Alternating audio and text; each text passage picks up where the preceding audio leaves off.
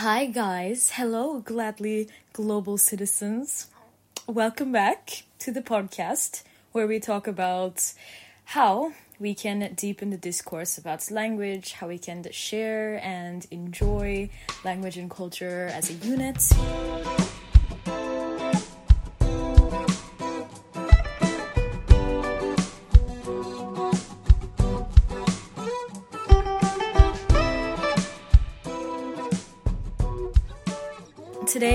To talk a little bit more about how we can celebrate cultures responsibly and also just in general how me, myself, and uh, another colleague of mine um, also enjoys culture, how we venture into the space of someone else's culture. Because, you know, like, that's a big move. That's like you're holding hundreds and thousands and blah blah blah years of someone's culture. Like I don't think we think about that enough.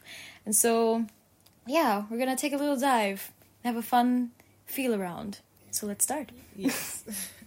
So, Cody, why don't you go ahead and introduce yourself? All right. Hi, guys. I'm Cody and Brown. Uh, I don't know what to say now. I'm out of school, so I kind of feel like I have no identity.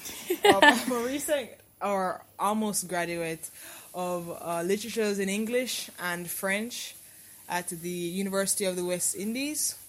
I am interested in languages for their potential to open up the world to me, and so I can interact with other people, um, learn about different cultures, and then I'm just also just interested in looking at cultural, um, interested in looking at cultures in general, especially from a literature's point of view. Um, looking at the stories we tell ourselves, the myths we tell ourselves, and what makes up our identities as people. Yeah. Lovely. I love it. I love it a lot. So Cody and I go back, way back for. I think we've been friends for at least over 2008, maybe. yeah so like over what is that even 12, 12 years um or so almost right Yeah. yeah so Is it? at, No. To- yeah, Yeah, yeah, yeah, yeah. I think oh, maybe I don't know, man. We didn't. we didn't do math. no like you know we used to count and then i think somewhere around like eight years we stopped counting and so here we are Yeah. anyway yeah so we we did you know the magazine recently we did a um we did an episode on episode it's a magazine an issue on celebrating culture and whatnot and uh, yeah you know even just moving to sweden so i moved to sweden guys. I moved to sweden. And i think i've never understood cultural appropriation more than i have now. Because I I mean I think that it's easy to get sucked into like the like the Nazi esque group um, voice of the left or the right and be like that's the extreme groups are the ones that like um, dictate what each one is. Like oh you can't say anything. You can't enjoy anything No, we can't wear this. We can't look at that. We can't sing anything you know? Um, and it's easy to get sucked into that. And then you just stop being sensitive to or like looking into the depths of a culture Yeah. you know? And then now that i'm here now that i'm here in white people land it's like you know this is this is like as as this is like as nice as the white gets i think because this is like you know perfect society wh- when i say perfect in comparison to other places this is one of the places that have it the easiest for everyone you know? They they really have it have it set out for them. I think mm. i think every single adult i've met so far when i say adult i mean a generation above me they have all said to me like yeah, we may have made it too easy because, I mean, uh, the younger generation is really entitled in a lot of different ways. I mean, it's good that we're at this space of affluence now, and I and I think it was definitely the right direction that they ma- they didn't make it too good, but I can tell for sure that there is a distinct lack of understanding of the world and what everyone else is going through and what some people's culture means to them. Because they just have not experienced struggle which is which although this is an extreme example because really Swedes have no idea. Um, in this in the states there will be groups or like in the west in general there will be groups who have just not experienced what it feels like to get something ripped from them you know and i've been pondering that a lot these days Mm, I feel like it's I feel like it's also something to do with how insular certain cultures can be. Um, and so I don't even think it has to be uh, I, maybe because I of course I haven't been to Sweden, so perhaps the environment of Sweden um, provides the opportunity for um, a certain not closed-mindedness, but a myopia about things. From what you you've said, uh, maybe that is the case. But even in um, cultures where you have more cultures interacting, you still do have a lot of people who are unable to think about life outside of their own like household, outside of their own culture. Um, they are they're not able to empathize empathize. So, um, when it comes to something like that, I feel like that more has to do with um, how dominant or how ubiquitous the hegemony is. Because even as you're saying that in Sweden it's very different, where some a lot of people don't know how about struggle, that might be from the the majority perspective because I know that in Europe there are still a lot of um issues in re like immigration, re like even with um with uh, refugees and so on in all the different European cultures.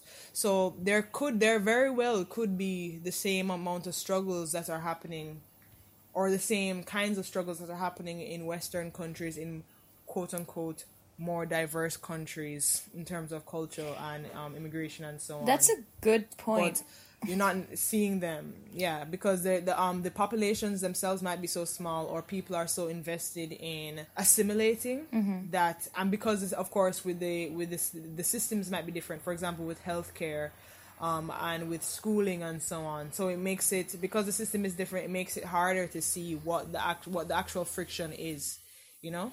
Yeah yeah, yeah. I mean, uh, I I didn't think about the how it could exist within Swedes within Sweden's microcosm. I didn't think about it that much, but more so, it was like a a heavy example for me because I imagine I can see like the disparity between the groups more so now because it's like to a level that perhaps I didn't notice as clearly when I'd speak with me as a privileged person with my privileged friends, you know. Mm. And then now that I'm the minority, like definitely a minority here, and I'm talking from a space that um, maybe even just you know just how we've been talking so much about um, minorities and the struggles that they go through, Black Lives Matter. Um, you know, actually, it's not just that we've been talking about Lebanon these days as well, and you know everywhere. And I've been in like fight or flight mode for the past few months too. Like, is even with Corona, even just thinking about Corona too, about talking about um, immuno uh, compromised people and them as a minority, and how people don't give a shit about that either, and going outside and da da da da. yeah I've just been so like, oh my god, we we need to fight, kind of like, or be really aware. And then I came to Sweden, and it's like none of that exists here, uh, at least not in like not the in public a- consciousness Yeah, no, or at least in the most watered down way possible, it exists. So, yes, the idea where they're they're quite open minded people, so you know they'll talk about it and and be open minded in a lot of space. Like they wouldn't necessarily shut you down if you're talking about something, but they're just so far removed, if you know what I mean. Mm. So then by seeing that example, I could see myself a little bit more and how I may have been removed in a different situation or how Yeah. or how it must feel for someone who's like in the oppressed in a group of the oppressed talking to someone who's not. Yeah yeah. And mm. the other person like you know listening to them and maybe being like yeah yeah that is you know oh this sucks and you know but you but can not feel actually getting it yeah yeah. exactly. But you can feel the fact that their depth, like that it's a shallow argument on the other side, and that they're not really getting what the other person is saying. Mm. Yeah, it's it's been a really um humbling experience. I think. I I, I, def- I, de- I definitely see that. I definitely see that. and I and I can I can empathize. Why did I say emph- Why are you doing that? Empathize, empathize. I keep saying, what's wrong with me? Um, but yeah, I, I totally get what you're what you're saying about being confronted with a different Mm-hmm. point of view. I feel like I also had that experience when I um, was in boarding school. I did boarding school for two years, my last two years of high school in Vermont. Mm-hmm. And at the school, there are, of course, other international students. And you kind of do begin to see that intersection, all the intersections and all the um, different levels of one oppression, but then also of culture. And you know you start examining not only just you know okay you're from a different country than me but oh how is gender different where you're from? How is school different where you're from? What are the expectations of a young person? What's the expectations of an adult? What you know all that all those different things.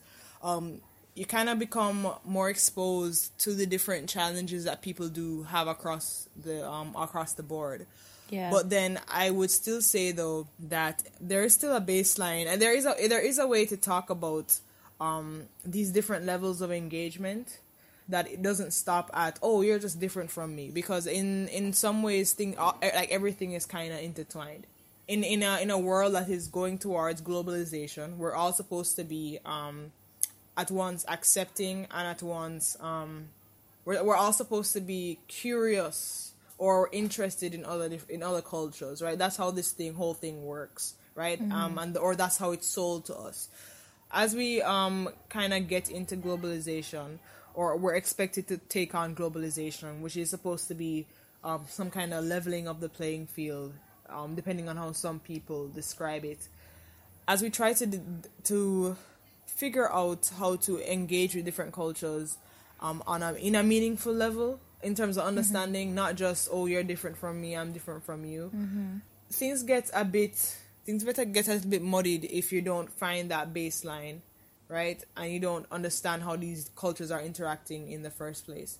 For example, it's not a simple one to one equation. It's not um it's not oh i'm from america and you're from jamaica and we can you know share cultures the same we can use things of ours the same because you have to take into consideration the prevalence and the cultural power the um the the the, the cultural weight that a certain culture has across its own borders across the sea, right? You have to take into consideration colonization. You have to take into consideration um imperialism.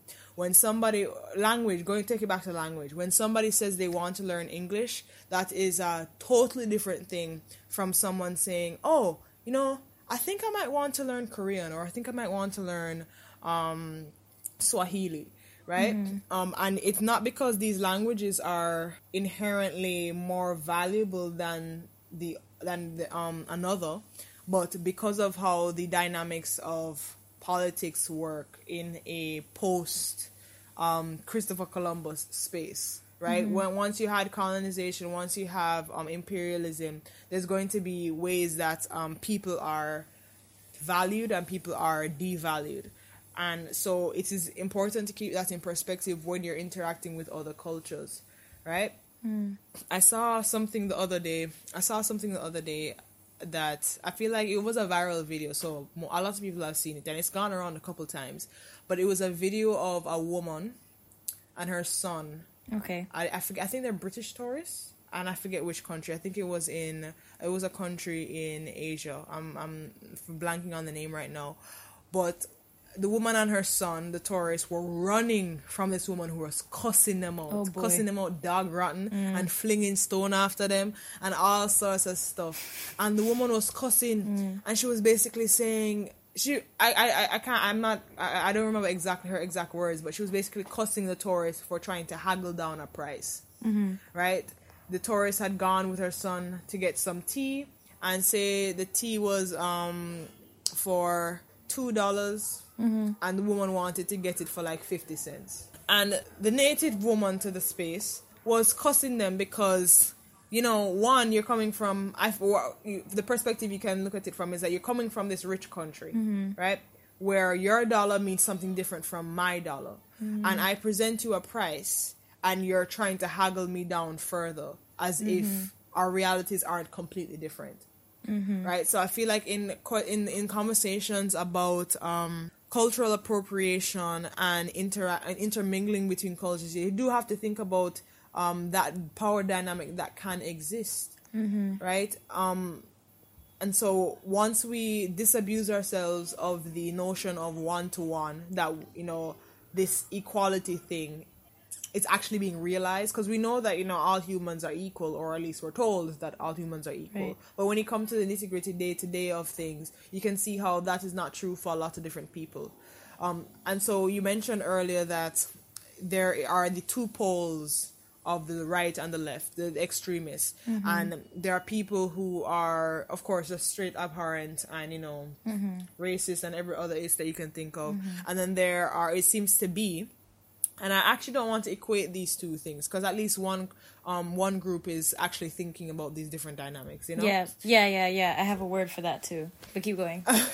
yeah um but um you have then you have on the more progressive side of things where it seems like people are being um overly anxious about getting things right and you know not disrespecting and not stealing and it, it, people feel tr- uh, some people feel trapped in that they're like oh you can't even express yourself. You're not allowed to engage with whatever blah blah blah.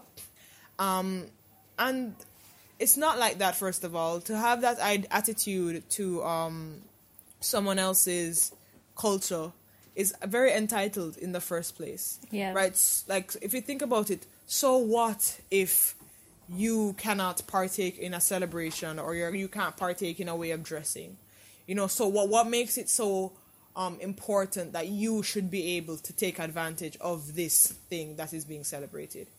You know? Well, if, we, if we think about it in that way we can think we can realize how this kind of entitlement is kind of baked into a lot of our um, subconsciouses because we're we're trying so hard to live up to the um the, this ideal of the one to one that you know there are no imbalances between me and something else. And in a lot of these in a lot of these situations the person who is arguing for um to have free and uncriticized use of another person's culture they're actually arguing from a very powerful position and they feel entitled. And and then you get the, the argument that oh but what if they do it to me? You know like the reverse racism argument. Like what if um a, a black person is prejudiced against a white person um well those two things aren't the same right?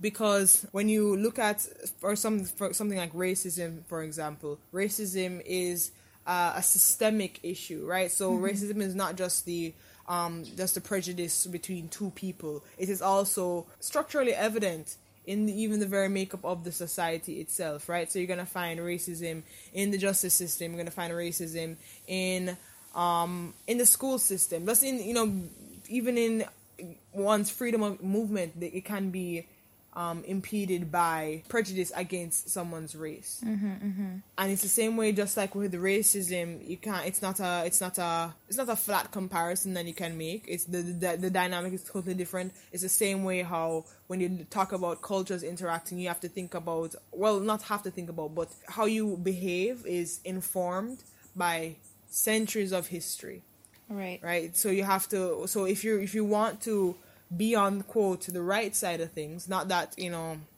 there's an absolute right side of things because things of course change. And there's also there's other dynamics you have to think about like you know gender and all sorts of stuff. But if you want if you actually are that worried about um, stepping on toes or being wrong in situations it's best that you one figure out the history of things right? And then keep that in mind when you're interacting um, with a space Right. Yeah, in fact, I was thinking about this recently that I think cuz I think I've had a lot of um eurekas with um being more sensitive this year, especially because um I I mean, I like to stay on the side of logic and I like to think that I'm quite a war quote unquote warrior, you know, like I'm, I'll cuss off people left, right, and center. I'm that kind of person when it comes to it. But um, the more and more, you know, I have this conversation with my parents, and the more and more I view like how distant they are um, in this whole conversation makes me realize that there's no way that I wasn't and that I don't have all of that packaged into my system, you know? Mm-hmm. So I've been spending a lot of time unpacking that for myself. And what I've really found, even just having conversations with other people and trying to see where my brain automatically lands and where I, what kind of things I automatically like garner emotions for. It's always about like, who are you really trying to defend and why? It's not even so much about what you're saying because the guy who says for example uh, oh but what if the black person does it to me? Okay so maybe it's not great if you are in some encounter and somebody says something to you and you you didn't mean it right? But um why everyone's not sorry for you? It all has to be i mean like the idea is like why are you looking for a reason to put yourself in the position of the victim just so that you can prove that you can or have the right or the the, the, the power to condemn someone else or to decide what the the the um, situation should be like. And i was having a conversation as well on twitter um, uh, because my friend is a my friend is a trans man and um, they somebody attacked one of their posts about pronouns. And uh, i saw them share about it on instagram and i saw that they were fighting with this person for a day or something like that. And to me i just i recognized that this was a conversation that they wanted to have but at the same time of course it's ridiculously emotionally taxing for the person because they can't remove themselves from the situation you know. They're they're a lot more heated than I'll ever be about the conversation. So I decided to join the conversation just to give my friend a break actually. And um so I had the conversation for about half an hour. And I got to the point in the beginning this person was like listen you guys are delusional. You people are flipping crazy you know. I don't know um, how can you believe you know there are two genders like all of this stuff is fake. Like if i have to bend to say that to you then then you know that's that's like i'm being i have no integrity or whatever uh, because it's like if a schizophrenic person said that there's a bus flying through the sky and i tell them yes or something was was basically what they're trying to say because the their new gender doesn't exist or the existence of other genders don't exist was their platform. So i spent a while talking to this person and uh, because i'm removed from the situation and i have the privilege of being somber and not emotional and angry and kind of like go screaming back and forth with this guy you know i actually got distilled the conversation to a okay, maybe I have been a bit, maybe I've been a bit insensitive and haven't thought about the other position, but still, you know, it seems to me like LGBT people, they just don't, never want to listen to That's your. a person. That's a person saying that. Yeah, that's them saying. So, oh, I'm, you know, I'm sorry. Uh, it's just that I always feel like LGBT people never want to listen to your opinion, so I get emotional. Right? So they're got they got to this place of apologizing. But the truth and the fact is that like the the issue here is not even the arguments because it's from a place of ignorance and anybody can be ignorant, you know? But the problem here is that you're going out of your way to defend or to defame, you know, the the the, the wrong gr- or like a, a group that is not in need of defense or a group that is like or something that has nothing to do with the point like you you are pulled Well, but to but that's that. But that's entitlement because it's not. It's not. Mm-hmm. It's the when people take up um, crusades like that against things that don't need to be defended. It's because the status quo is being is being um questioned Mm-hmm. and people want to maintain it, right? Mm-hmm. And so it, it it's more like a defensive mechanism. Or sorry, a defensive mechanism. It's more a defense mechanism than anything, Yeah. and it sh- again shows that entitlement that the world is supposed to be this way. So therefore, Yeah. you presenting um, knowledge counter to that is you know flat out wrong, or it has to be wrong. Right. Um, when you get to um, when you get to someone saying, "Oh, they," I, I just feel like I'm not being heard or anything like that. They actually haven't considered the fact that all that they're saying is the status quo. That's all that we hear. Yeah. So it's only just it, okay. Perfect example of this is if you look at representation of races, not not even races. Let's um talk about LGBTQ plus representation in American media, right? And how in the last couple of years, in the last like a couple of decades, there's been more push for representation um of of um people across the spectrum, across the queer spectrum, and you actually have people who are um who are arguing that because say one TV show got one queer character, oh everything is gay nowadays. Yeah, right. Everything. So it's it's it's they this person has not even come to the point where they can actually acknowledge that hey, my stance is the dominant stance. It's just it feels like everything is being taken away from them because you know what they know to be true or what they feel should be true is not being wholly represented. Right. right? So even in, in cases like that i find it um i mean you're bigger than me if you step step up and join a, any sort of internet dispute. I feel like that's my facebook days gone. I was um 14 i had time to waste. Right. but what I, it, it, I find it very hard to engage in discussions like this with people because if you're not going to start from the baseline point if we're not establishing hey your view is actually the dominant view and my view is being you know is the one that is trying to fight fight for space in the room um then there's no point to the argument.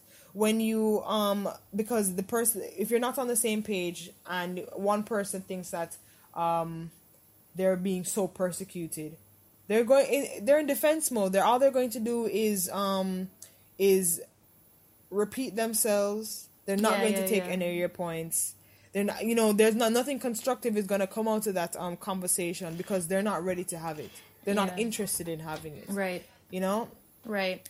I think and that's i think that's my yeah go on Oh, sorry. No, I.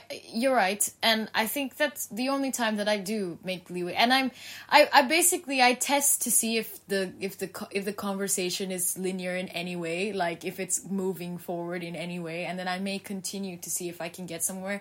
But anyway, it it usually falls short anyhow because someone else who is angry will also join the conversation, and then it just undoes everything that.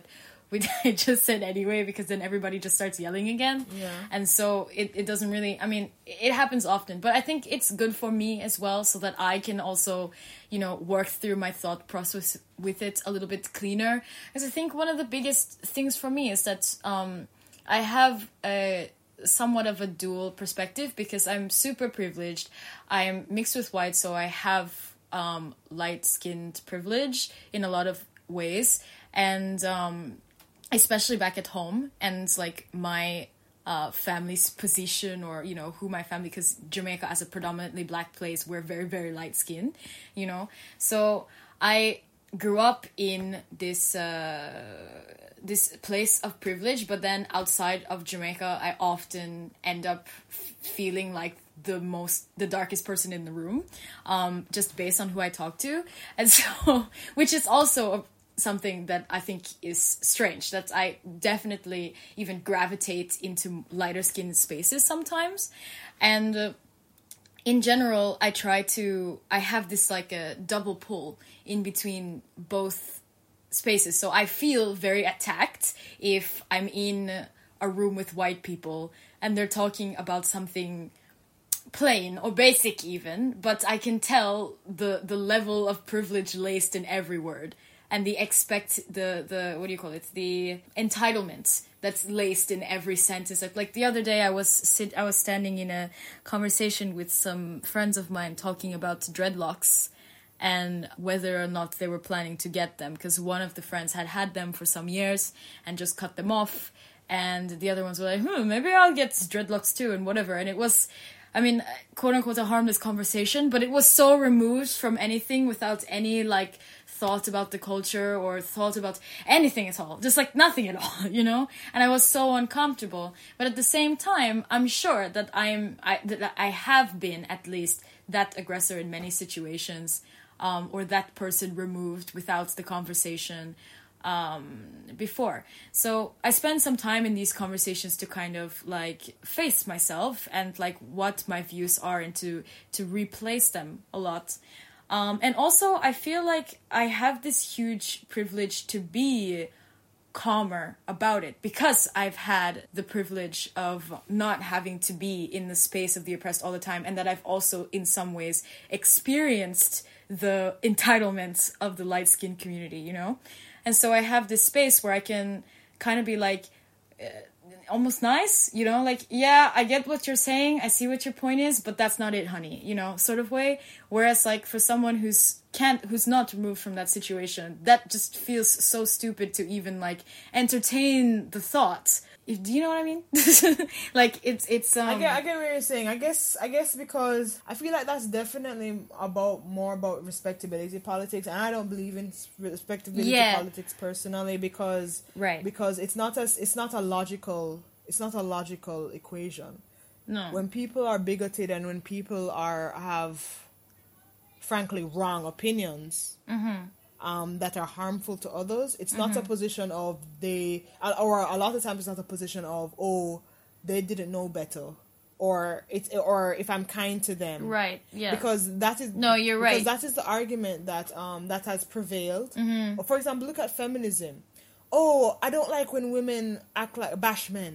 I wish she was nicer about it. yeah, yeah, yeah, Or I yeah, wish, yeah. And, and, and a feminist doesn't have to be Yeah. uh, a woman. A Yeah. feminist is just anyone who believes in that. And, and yeah, yeah, yeah. I mean, no, totally. there is a lot of even layers to even look at it. There, Mm. feminism when it was first con- conceptualized is not the same feminism now. Yeah. Mm-hmm. Um, there's also womanism to consider. There's also all the different angles that you can, you know, fight the fight from, right? Like Yeah. looking at it from a racial angle, looking at it from a queer angle, and so on. But a lot of times, these people are just fundamentally opposed to these things. yeah no because no no it's- you're right It's, it's, the it's the tone you know? policing that's yeah for sure and i i mean i i think i agree with you in that in on what you said but it's just that like i think that's actually why i joined the conversation because i feel like I mean, it, let's see, that specific conversation, I don't often join the conversation, but that specific time, Um, because I actually, I really hate Twitter. I don't like Twitter for this specific reason. And we could even talk about language t- Twitter another day. I think I want to do a podcast episode about language Twitter. But Twitter is so goddamn negative all the time. I feel I feel I feel like the thing about it I feel like you feel the same way about you feel the way about Twitter that I feel about Facebook. Mm. I think that Facebook is uh, frankly in a lot of ways a cesspool mm. of foolishness. Mm. But then it's not Uh, but then apart from like the politics of like the owners of Facebook itself because that's mm. something to consider otherwise, but just being able to create echo chambers in the first place right? Because I think that the with Twitter wars, Facebook comment wars are just as terrible. Or where I haven't been in there in a while, but I know it's still happening because as people tell me, mm. right? I feel like it's just as terrible. Um, and it is just as terrible in real life to have these conversations because the only thing about real life is that people feel less um, empowered to Yeah. hound and like pursue it as strongly because you know there's decorum to consider. You know, you might have to catch your bus in five minutes so you don't stay, you know, in the conversation or whatever. But Yeah. I feel like it's right. once and the same thing with Reddit. Once people have a platform and the internet is perfect for this, once people feel like they have a platform to pursue and conquer um, other views that oppose theirs, um, a lot of people will take that will take that route. You know? Yeah. So I feel like it really it really comes down to again the human element of it all. And some people are wicked to be honest.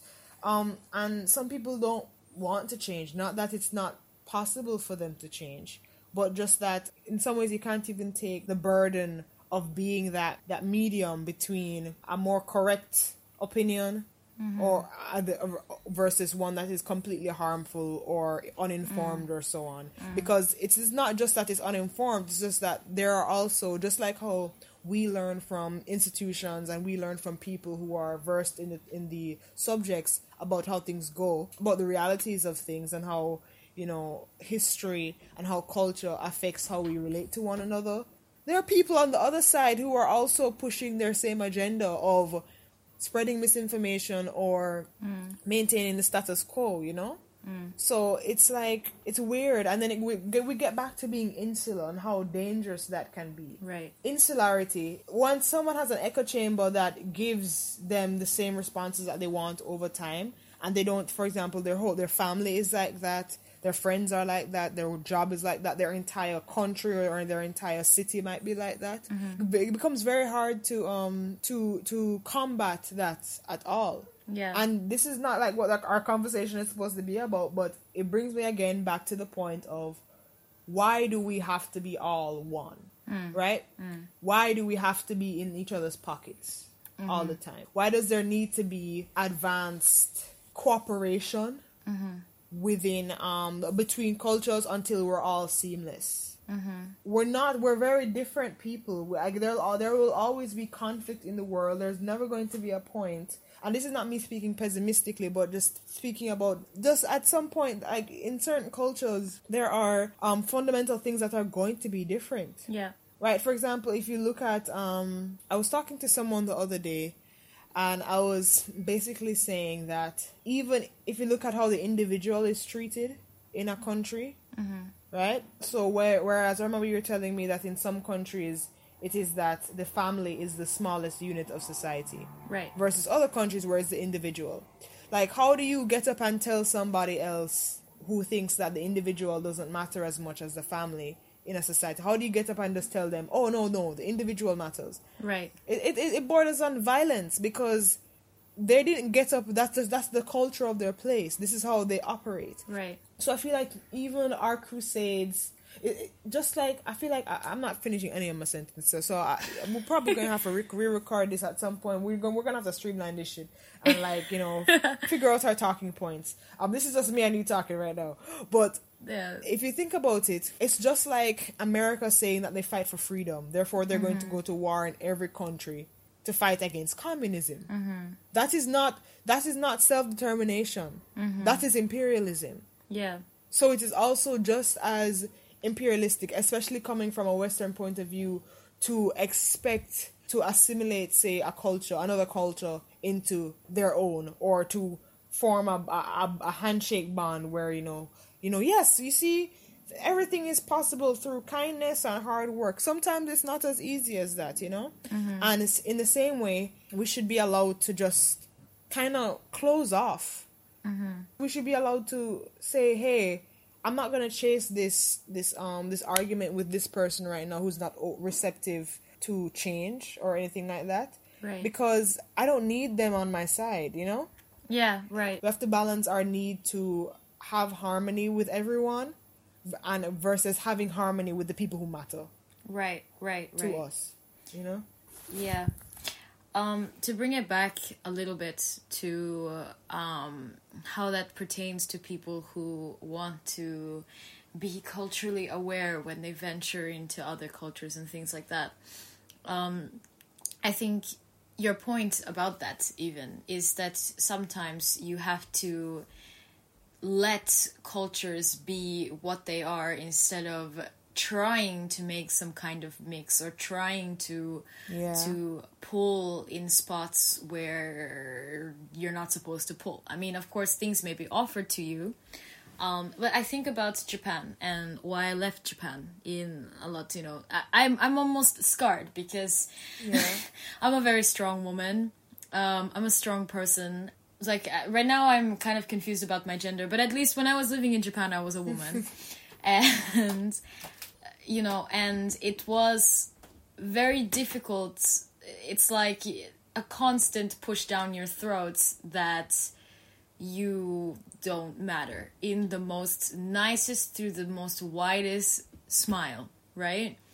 But that is like really weaved into every section of the culture. And in all honesty, like 90% of women don't fight it in Japan to the extent where they kind of like it you know um the the people who are screaming feminists feminism in Japan are generally foreigners and there is like a small group of people who um, because I did it, I did this course in university, and we talked about the numbers and what the groups looks like. And the groups who are feminist in Japan, like Japanese feminist groups, they look very, very, very different from what we see feminism as in the West. You know, like stuff that they vie for would not be something that I would want for myself Yeah. ever you know? So the approach that they have and the way that they have accepted what i see as oppression which could uh, it's also just um you know the the comfort of roles for them like how much how much they like their roles um or at least a lot of people do you know? And i just couldn't stay because it just didn't match what my philosophy is for my life. And uh, I couldn't justify trying to fight my way through it. You know, it's not my place to fight. It's not my my area to shape. You know, um, and so I left Japan and went. You know, there's a there's a metric for the most equal places in the world, and of course, it's a give and take. Everything's not perfect when you do these measurement things, but the lowest first world country is South Korea. Right after that would be um, would be Japan, probably something like that. And uh, the first is number one is uh, Iceland, then Finland, then Sweden.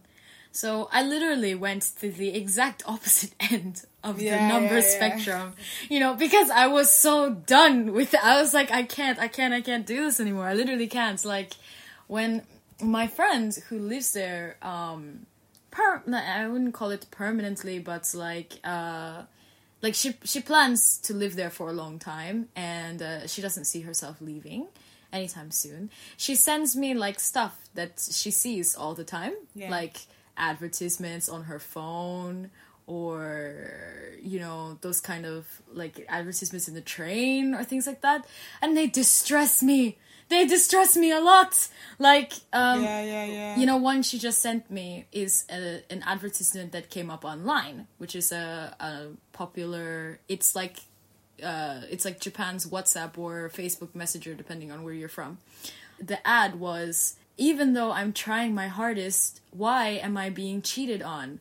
Three ways to not have your husband have an affair. But wh- wh- what?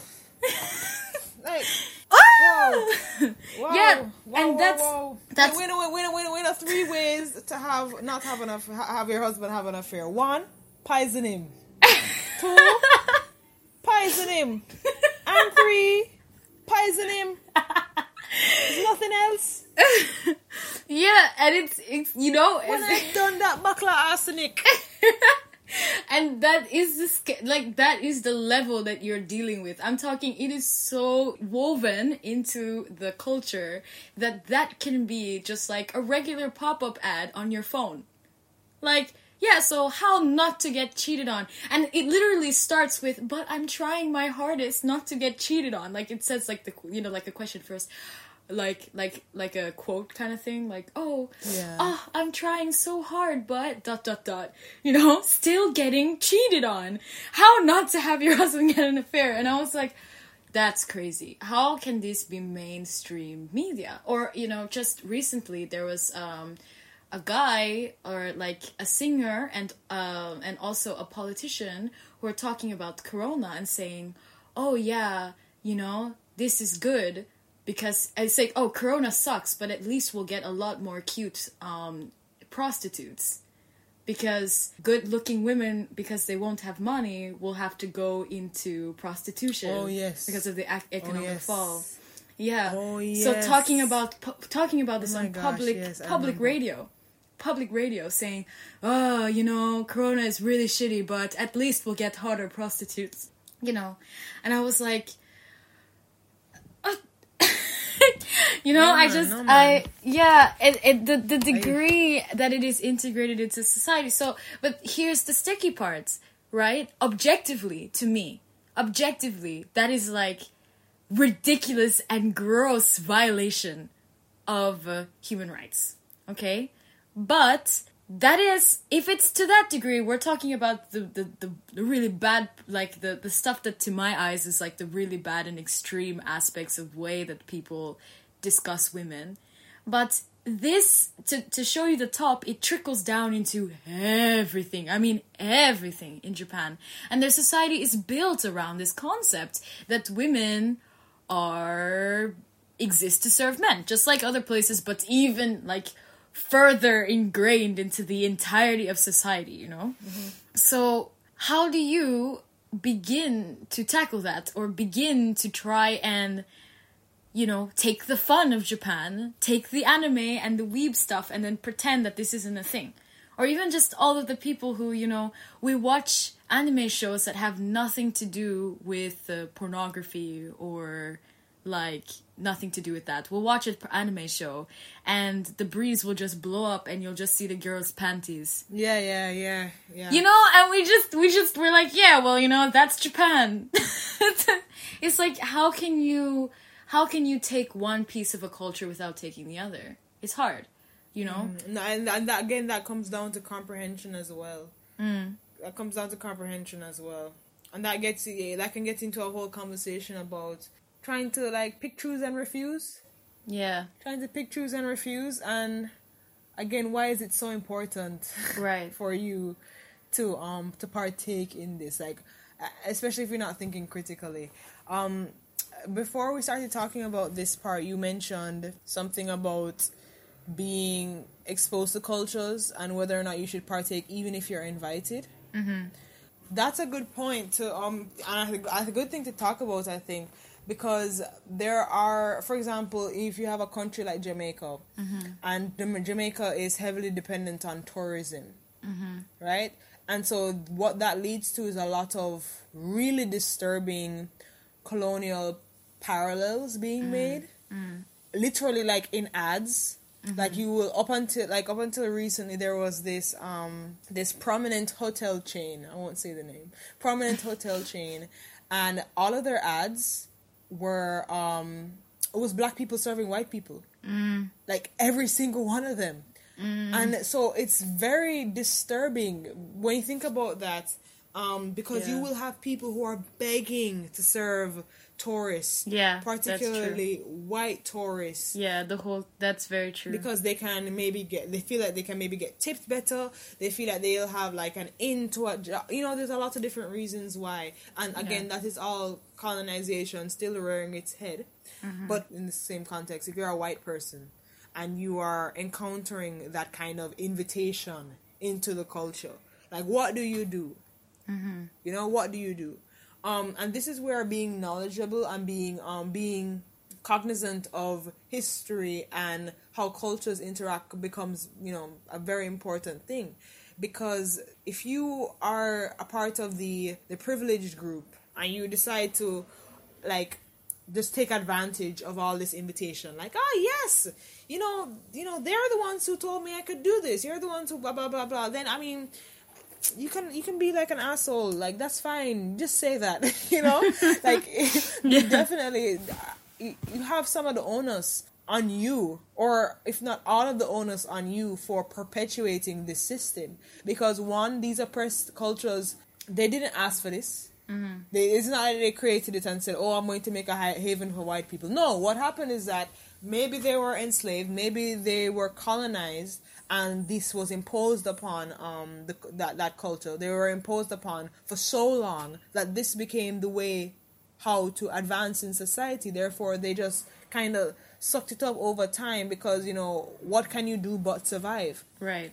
Right. So this is where educating yourself becomes really important because then um, it's not for people who are from oppressed cultures to tell you to educate you about interaction necessarily. Do your reading.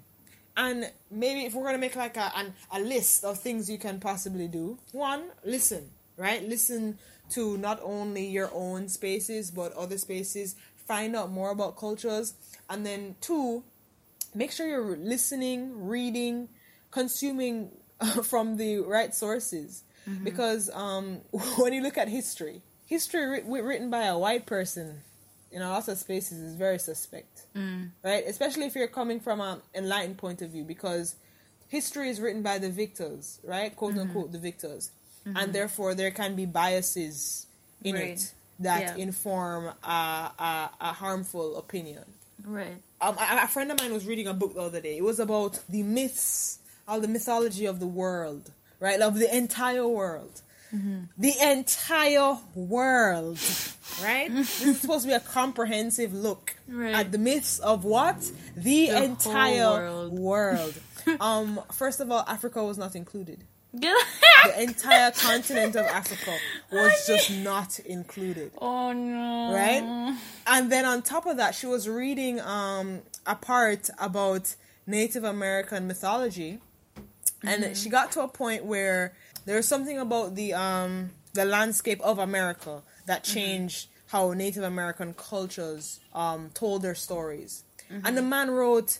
When the buffalo disappeared, we saw a significant change or some shit like that. As if the buffalo just vaporized into thin air and that it wasn't a concerted colonial effort Yeah. to kill the buffalo so that Right. the Native American popula- populations would starve, Right.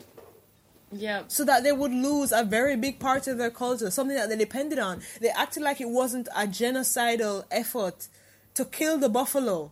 Mm-hmm. So, for example, so you reading a book, you're a little ignorant, you going to say, Yeah, man, I can read about the world. I can read about the myths of the world. I'm going to read that and the buffalo disappeared. What You're not going to think necessarily that, oh, this man might just be, you know, speaking some hot trash. Yeah. You know? Yeah. So you have to be um you have to be aware of who you're reading from and you have to cross reference. You know, you have to read from different sources. I'm not saying that you can't read um from authors who are more Speaking from um, privileged positions. hegemon hegemonically favored, right? Yeah. It's not saying you can't read from them. I mean, I, I, w- I would tell you to find some better material because some of this stuff is just, you know, really just trash. but but make sure that you're actually looking to the if you're going if you want to learn about the culture, go to those people. Find out about these different spaces that you want to um partake in. And then the third thing, right? So the first thing was, you know, listen and consume. Second thing was watch who you're listening and consuming from. Right? And the third thing is don't try to insert yourself as a protagonist in any of these stories. Right? Don't try to insert yourself as a protagonist. Um, and know your own boundaries. If you know, for example, that analogy, my name is Jane, and over there you have Kate. And for the entirety of our family histories, Jane's family, my family, would steal the crayons from Kate. right? Steal that, steal them clear, clear, clear. Just steal them. Just every, color, even skin. But you know, racism everywhere. The color of skin. Yes. Everything. Yes. If I know that and Kate offers me crayons, I'm going to be maybe be like, hmm, it's okay, you know. Why? First of all, because reparations. But third of all, Yeah. second of all, um, just because it that, that, that that's not right. You know, it if I perpetuate this legacy, then am I any different from what came before me? You know. Yeah. So think critically like that and don't get don't get caught up in the excitement of it all. Mm. Right? In, in in some ways if if if it is I'm not saying and I'm not saying that people from different cultures cannot wholly participate in another person's culture. For example, if you look at two two people from different cultures getting married, you're Yeah. going to see a lot of that organic mixture.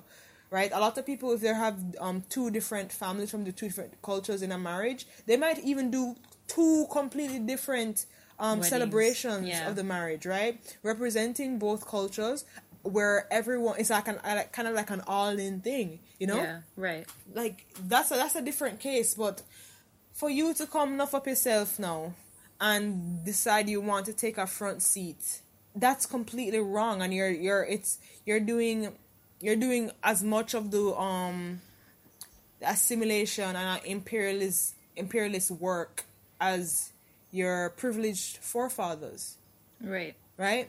It's also the same thing um, if you look at like the Black Lives Matter protests that have been happening. Um, one thing I, I I didn't see it as much this time, or maybe my my social media feeds are just curated to perfection. But um, there you can't have in a Black Lives Matter movement that you're gonna want a white person to step up and try to you know you to speak over you know the the people who are actually being affected. That can't happen, right? If you're so um invested in interacting with and sharing with a culture, especially if you know that it is a culture that has been oppressed in the past or that there's a there's an imbalance between your culture and their culture, you have to you have to cover your bases. You have to be very cautious about how you tread, not because the other culture is dangerous, but because you could be continuing a legacy that is harmful to that same culture. Yes. Okay. You know? Yeah, for sure. So I want to come back and just give a mini summary of like what I think you're saying. You it was good because you you gave us some points and we I think I'm going to make a transcript uh, for this episode because there was a lot and we did ramble a little bit. um, but uh, Well, I think I feel like the, I feel like the first like fifteen minutes can cut completely. um, we, but you know, we literally it's- just start it where we became coherent because at one point we were just weren't coherent and it was just mere um hmm, empathize, yeah. empathize.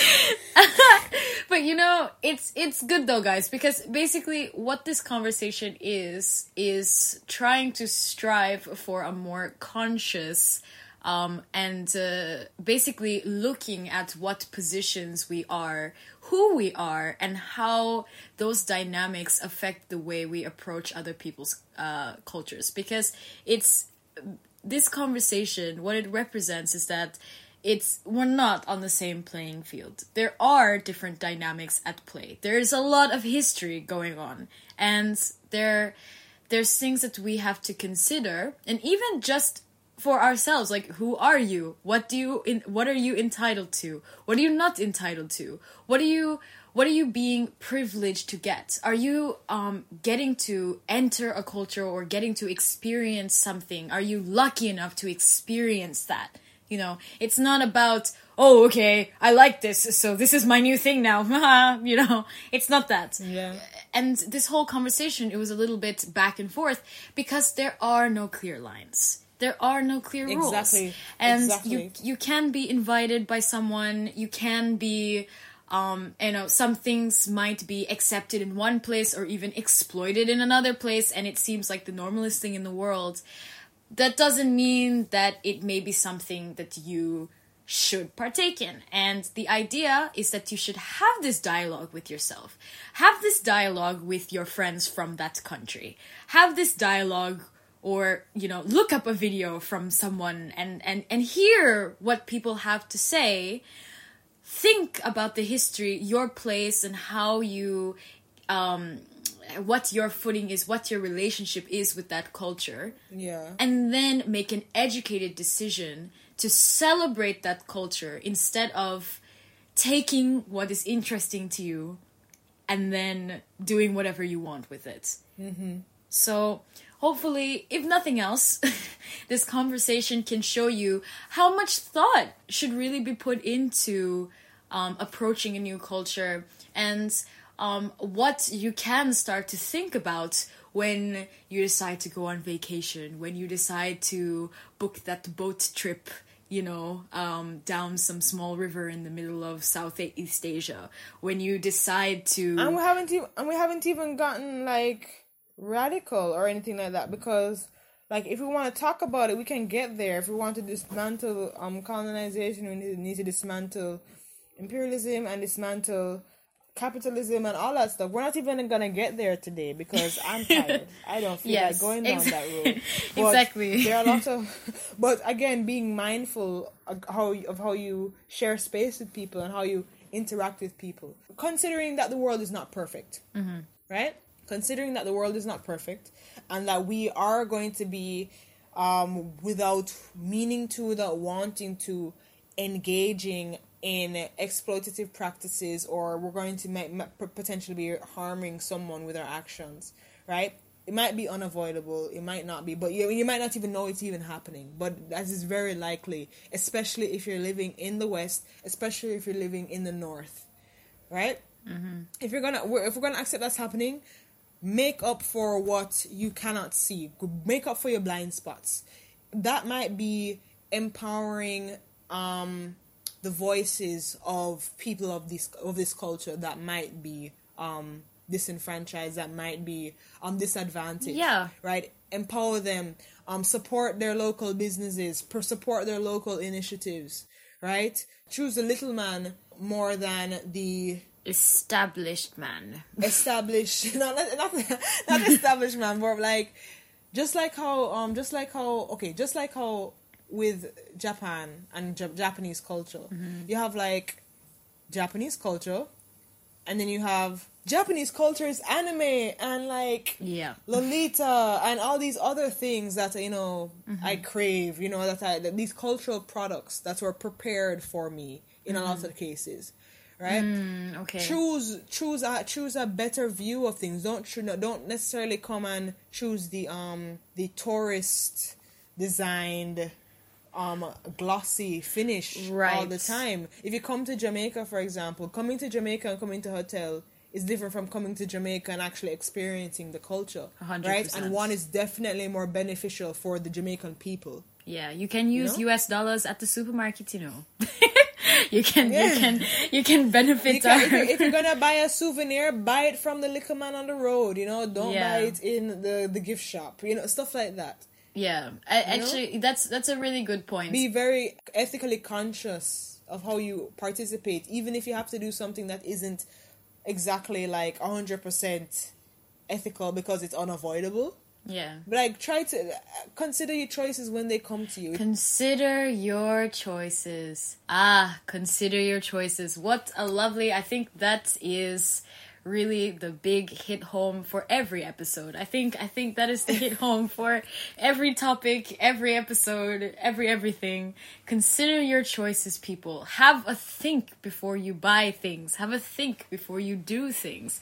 Um you you would be surprised. Research what into what things mean Yeah, yeah, you know. before you appropriate them. Yeah, and I I'd like to see. You know, it's just like as uh, this this point that Cody is giving here. It's a, it's a good, you know, the more you look in the small spaces, is the more you understand the picture in the first place.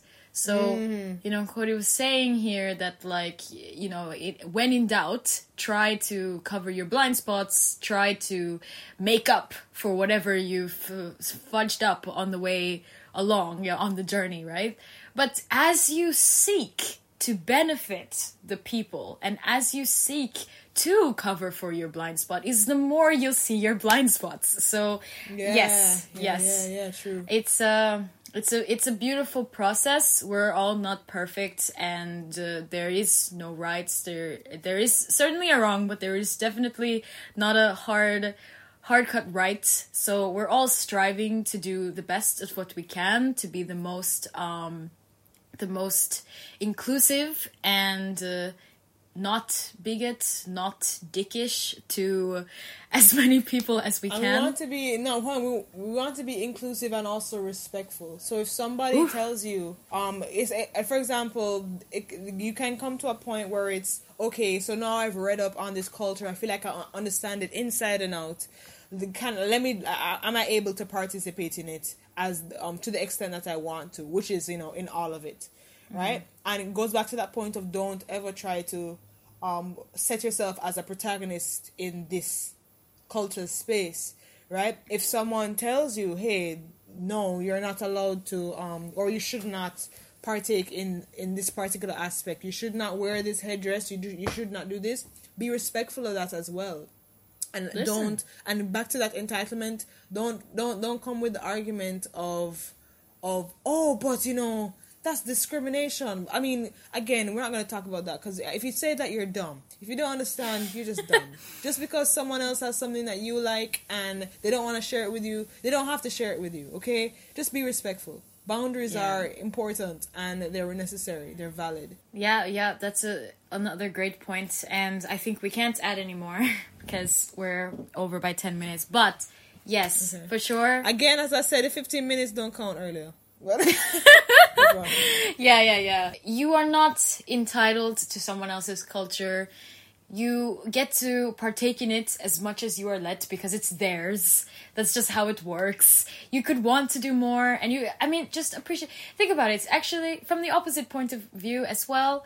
Like, it's good to be yourself, guys. When you acknowledge who you are, it's it everything is better. You you you know uh, trying to be someone else trying to adopt something else and I, it i've seen it it isn't pretty okay? Like the more you adopt who you are is the more you'll even be able to appreciate things outside of your sphere as well.